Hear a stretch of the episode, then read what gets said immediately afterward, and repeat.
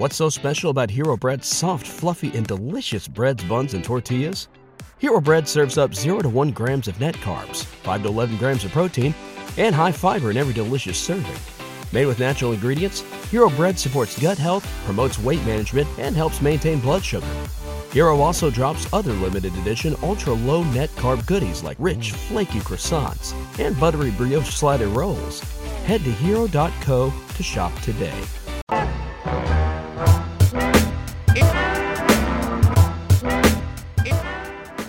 Welcome to the Sift Spoil for uh, the Old Guard, and uh, we are going to be spoiling this movie now. So if you haven't seen it, you may want to go away uh, just because not only will we possibly spoil plot points for you, but we may be jumping around uh, too, so it may get a little bit confusing. But we're going to take a look at all the hanging threads, romances, jokes, Easter eggs, cameos, deaths, resurrections, and post credit sequences for the Old Guard. They all die a lot. That's right. That's right. Uh, so yeah, let's get into it. I don't know that there's a ton really to go over here, but what are you guys feeling? What are some of the things you couldn't really talk about before that you kind of wanted to mention? Uh, well, definitely the character of I believe it's pronounced Quynh, who Yeah. I, it sounds like uh, in is confirmed to be like in a relationship with Andy. Maybe. Yeah. Okay. Okay. Sweet. I had no idea that this was based on a comic book. That's awesome. I'm gonna have to look it up. yep, Image Comics. Nice. But that whole thing Yeah, and her drowning and the witch trials and like very interesting. Well, and what's beautiful about that whole plot line is it's just so such a small part of this movie, and yet it does so much world building. The idea, uh, I mean, it's maybe the deepest and most uh, painful thing in the movie is you know their relationship and the fact that she couldn't save her and that she's been 500 years you know uh, at the bottom of the ocean and and of course shows up in a post credit scene. Um so yeah it's it's uh it it's it's interesting that such a valuable part of the storytelling was really kind of just an aside as far as its actual plot uh development um you know necessity it, it was Yeah, I- just it, Yeah, I think what it's doing is two things. I think that it's, or actually three things. Uh, it's kind of humanizing Andy's character, showing that she does actually, you know, she has loved, you know, stuff like that. Um, it shows that uh, for these immortals, that there can be fates worth worse than death. You know, that uh, that, and it also shows that uh, that this immortality that they have it, it it's not without its you know uh, hindrances or even dangers you know? Mm-hmm. like Yeah. having the ability to live forever can be a curse in multiple forms. It reminds me that and part it's of also yeah it's also setting up you know Quynh's character. Yeah. For the future That that part of it reminds me of uh, the book I read in school, Tuck Everlasting. I don't know if you guys had to read that Love too. it. yeah, Tuck, Tuck Everlasting is a great book, but it deals with a lot of those same themes of you know immortality is not all it's cracked up to be, um, and uh, and so yeah, I felt a lot of that here. I also felt a lot of another Charlize movie. Uh, it, this almost feels like a Hancock sequel. In I was gonna ways. say Uh, this is so weird that she's playing another immortal, like Mm-hmm. superhero, kind of. Right. right. Yeah. Yeah. Very I mean, it's obviously movie. very different, but yeah, it's obviously very different. But it, but I, I got those vibes off of kind of the situation, and so yeah, I thought that was that was interesting. Um, Andrew, you seem to have some stuff you wanted to wait negative wise to say until spoilers. Uh oh man now i can't remember uh, um, uh, what did it have to do with oh yeah it had to do with uh, Chiwetel Ejiofor um, that and how I, I know what the movie is trying to do. The movie's trying to save him for potential sequels, you know, and like what his character is going to do for the group, you know, being a, uh, you know, a finder of uh, of tasks and stuff like that. And uh, because he's been, because the whole movie, uh, for a good portion of the movie, I should say, it, it leads you down this path of thinking that he is a, you know, just another black ops. Uh, you know, kind of guy who all he wants is them. But then you find out halfway through, or at, towards the end of the movie, that re- in reality he's uh, he's been following them, you know, forever, and he's been seeing, oh yeah, they've been doing good deeds and stuff like that, you know, and that that's all he's been focusing on. But that revelation doesn't uh, flow with the actions that I'd seen that character, you know, kind of, you know, do from the first half of this movie. Like if he really was like saying, "Oh yeah, all these people they've been doing great work and stuff like that," why did he trick them into going into Afghanistan so they could all get shot up in that basement? You know, what was the point of that? To prove to himself? I know it's to prove to Merrick or whatever, but it still doesn't seem like I don't follow that character's logic, if that makes I sense. I would believe Yeah, it no, I- more if Steven Merrick wasn't so mustache twirly. Like, no one is having a conversation with that man who thinks, yes, he is so altruistic and just wants to save humanity. Like, I, I don't Mm-hmm, exactly. think, what's the character's name? Copley? Is, Mm-hmm. is, Yeah. like, if he does think that, he's monumentally stupid. Yeah, I agree. I, I do think it is the one the one place uh, that the the movie stretches itself a little too thin is the uh, the villain part, which I mentioned during the podcast, and also the connection to uh, Copley and his choice to uh, turn them in to Merrick. Now, I can possibly believe that he thinks there's greater good to be done, but if he respects them and what they do, like you say, you would think he would be able to sit with them and you know and have a conversation or something. Um, but yeah, it's it. I think you're right. I think that does stretch things uh, a little bit. Um, I love this scene where she accidentally has her picture taken and she's like, "Hey, let me take one," and deletes it. I thought that was really great, kind of world building about how careful she has to be. Uh, but then in uh, you know Copley's office, there's like a picture of them in the Civil War, and they're like standing for a picture. Which, if you know anything uh, about photography, they probably had to stand there for a few minutes. And I'm just like, yeah. you know, that's that's kind of a little different. Well, that would have right? Yeah, but I think that was an a it was a time before social media, Yeah. you know. And And, well, and I also think that like pictures in general would have been such a new in the Civil War. That was a fairly new technology and a fairly costly technology that you don't think this one person having a picture of us is going to do anything negative. All I, I right. can I can I can I'll look back. wait, what did bother me was in the very end montage there was like a painting of the French Revolution. I think it was the French Revolution, and there was like a person in the painting who was like drinking alcohol, and it was circled in red pen, and it said Booker question mark, and I was like, no. That's great. That's great. Uh, speaking of Booker, there's a reveal for you uh, that we can talk about that that uh, now that we're in spoilers. Uh, and I thought it was handled pretty well. Um, I don't know that we ever get. Uh, I don't know that we ever get really enough reason from him, especially you know because we've we've felt these bonds so deeply for their hundreds of years together. That his decision to kind of turn that around also feels a little bit um, uh, convenient or forced. he forced. is the newest member, right? Correct. Correct. So I can see him Yeah. just, you know, if he's, uh, you know, his his son looked like he was dying in the 1900s. I don't remember exactly how old he was supposed to be, but you know, if he's just around 100 years old, I can imagine that being the place where a lot of these immortals kind of go through a sort of, you know, 100 year crisis. well, Napoleon or he he fought with Napoleon. Oh, okay. so So a little older Yeah. than that. But, you know, Yeah. still being newish, I can I can see it being a kind of like he's the newest and he's dealing with all this and he's trying to make Yeah. sense of what his purpose is and he's still you know, it's still recent enough that he's lost his only family members to kind of get like convinced by these other people that like, oh, this is our purpose. I can save people when I couldn't Yeah. save my son. And of course, that's the uh, the consequences that that I was alluding to in the podcast proper were the consequences of that decision uh, were a hundred years apart from the group, and uh, man, it just it just felt so real and powerful, and um, just that they all they they didn't hand like the emotion. That's one of the things that I love about those characters. Is they're not emotionless, but the emotion is so grounded because they've been around so long that they just feel they're so emotionally mature that they're able to handle that situation with each other in you know a conversational, consequential way, um, and they're able to laugh together about you know Nile feeling like they should have just let him back in, and they're like you know oh the naivete of Nile, Yeah. you know.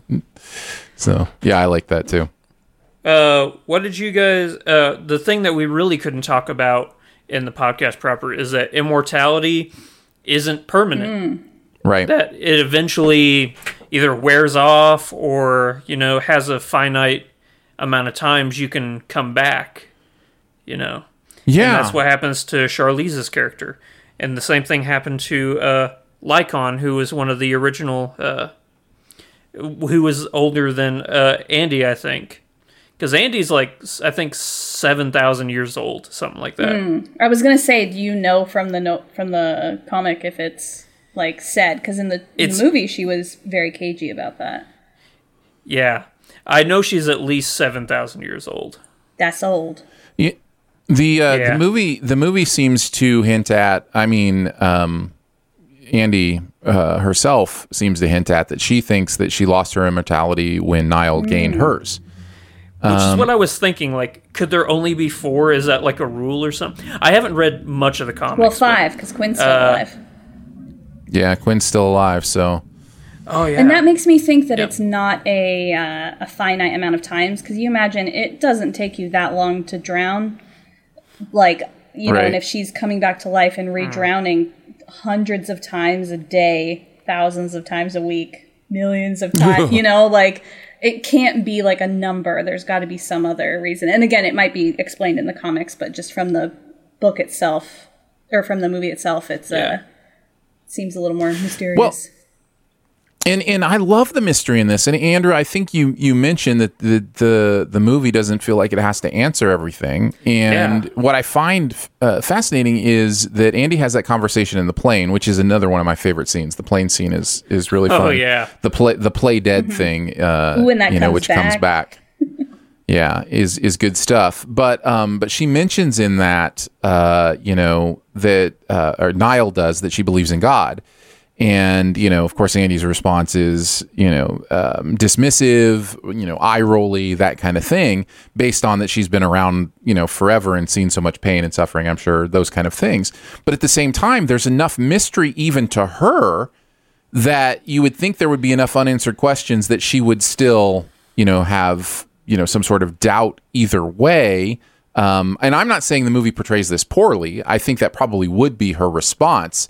But I love that the movie is like, no, mystery is still real, even when you've been around 7,000 years. You know, like that that's uh, still a real thing. She's not omniscient. Um, she's about as close to omniscient as you could be as a human being, having lived 7,000 years or whatever. And again, the movie doesn't say 7,000, but Andrew did, Sure. and I trust him yeah, yeah. but uh, but she's not omniscient, uh, and so there there is that mystery there. They don't know why or how somebody loses their immortality. And uh, I mean, Andrew, you could speak to the um, the graphic novel, but I I don't know that they address that in there or not. But um, it's an unsolved mystery at this point. Yeah. Uh, did you guys catch the uh, correlation between Joe and Nicky and Andy and Quynh? How uh, Joe and Nicky started off as enemies. You know, they were killing each other during the Crusades, but now they're in love. And now Andy and Quynh loved each other, but now it looks like they're going to become enemies. It's like they're the yin and yang of each other. I hadn't Yeah. thought of it in that light, but I did catch that they were on opposite sides of the Crusades. Yeah. You, you- there's a- Another uh, thing that. Oh, go ahead, Aaron. I was just going to say there's there is an interesting thing too with the loss of immort- uh, immortality for the Andy character of if there are sequels, uh, that is a consequential event, right? And I think there is an element of if they were all of a sudden a sequel, like oh she got it back, I'd be like uh, come on, Yeah. you know, like I really feel Yeah. like they have to stick with that, and so it's an interesting way for a movie to actually have a character quote unquote kind of die, but not really die. So like they can come back in the sequels, but they're diff- they've changed. You know, there's consequence uh, to an action. So Yeah. you know, you talk about stakes, and you know that that is one of the stakes for her now is that that she can die, and, I don't. I don't see a way that for them to go back on that that makes me feel good uh, about this Yeah. property. You know, Yeah, I don't I don't want them to. right? Exactly. Uh, and, but at the same time, I'm not. Yes, uh, there she can die now, but at the same time, uh, what somebody said a line in the movie like, uh, "That woman has forgotten more ways to kill people than armies will ever learn," or something like that. yeah. So I'm not entirely worried for her. Uh, she can take care of herself plainly. Yeah, but but honestly though, I, I yes, I'm with you with a big caveat. And that caveat is she has part of her strategy in killing and fighting has been not to sweat the bullets or the stab Yeah, wounds or those true. kind of things. And now she's having I would think having to learn a new style of fighting and a new awareness of things because that is a strength. If you don't have to worry that a stab wound is going to kill you or a bullet's going to kill you, that gives you the ability to fight differently. So mm-hmm. I, you know, she has a lot of practice, but it's a lot of practice with a different, you know, environment and context. So Do you yeah. think at this time Andy cares about dying? Not right now? But I think once she knows Quynh is uh, not at the bottom of the ocean, she will definitely care uh, about living or dying, whether it be to s- stop Quynh from going insane or you know to uh, to love her again. So I don't know. Yeah. Um, my final question that I have anyway is for me, Booker, from the beginning of this movie, I knew he was going to be the one to uh, to turn on him. Did you guys catch that at all?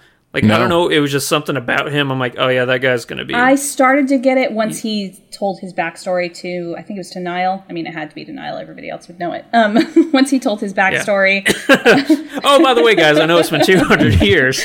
um, once he told that to Nile, I was like, ooh, that feels eerily similar to what we already know is an issue for the people trying to create this immortality serum or whatever they're doing. Man, he really was. He was. He was really committed though to take a grenade in the gut just to you know prove that he Oh, was yeah. innocent or whatever.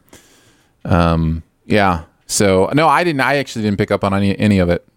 Um. Yeah. I was surprised. Maybe it's just that I've always seen Matthias play villains, and I'm like, okay, when is he gonna, when's he, when's he gonna, you know, turn? Because Yeah. that's what he does. Uh, is there more mystical? Uh, anything mystical about the uh, the weapon at all? Oh, you mean her axe? yeah. Or is it I just think a- it's just just an sure old school just axe? an axe. Yeah. The okay. fire axe? Oh, I like the fact her axe. What a fire Wait, axe? what? I, I might have just. Oh, her ex? Is that what you said?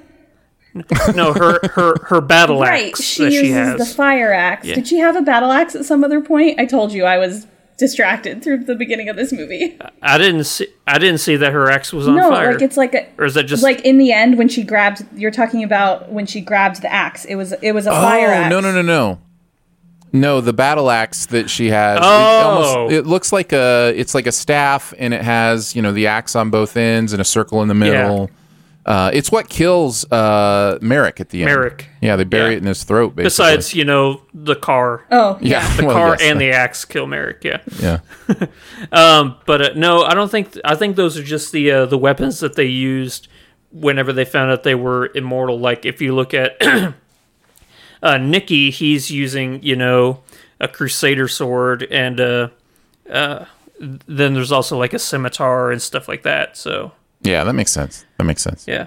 Uh, It- what was the? Uh, I also. What do you think of the fact that this villain? It, it was very easy for the for this movie to do something like, uh, "Oh, these are immortals," and now all of a sudden there's a greater supernatural threat that they have to come together. But no, they're just fighting people in this movie. They're the only supernatural mystical thing in this movie. Yeah. Yeah, I mean, it's. I think it works, uh, and I think it works because you know you amp up the. It basically they have to um, go through you know masses of people, and so Yeah. yeah, I think it works. But even though they're mystical, they aren't like, as far as I could tell, they don't have like super strength or anything. It's just the fact that they've been alive so long, No. so they've got more knowledge and that they can't die. So it doesn't make it like it's like they're just plowing through these people. There's definitely still effort. So I think it almost is okay that they're not having to fight these like big supernatural whatever. That there's still that effort behind Yeah. it. Yeah. Yeah. Agree. Good movie though. Agree. Mm-hmm. Agree. Anything else before we close this off? I Really hope there's a sequel. I do too. I do too. I'm hoping for a sequel. I love a good lovers to enemies trope, so I would super love to see Andy and Quynh at odds, whether or not they figure that out eventually or not. Yeah. Yeah. No, I'm down for it. I'm totally down for it. Uh, thank you so much for hanging out with us for the spoilers. Not sure what we'll be reviewing next week, but if we need to spoil something, we will do it uh, in a separate uh, SIF spoil episode like this one. Uh, but we'll see you then. Bye. Bye. Say goodbye to your credit card rewards. Greedy corporate mega stores, led by Walmart and Target, are pushing for a law in Congress to take away your hard earned cash back and travel points to line their pockets. The Durbin Marshall credit card bill would enact harmful credit card routing mandates that would end credit card rewards as we know it. If you love your credit card rewards, tell your lawmakers hands off my rewards. Tell them to oppose the Durbin Marshall credit card bill.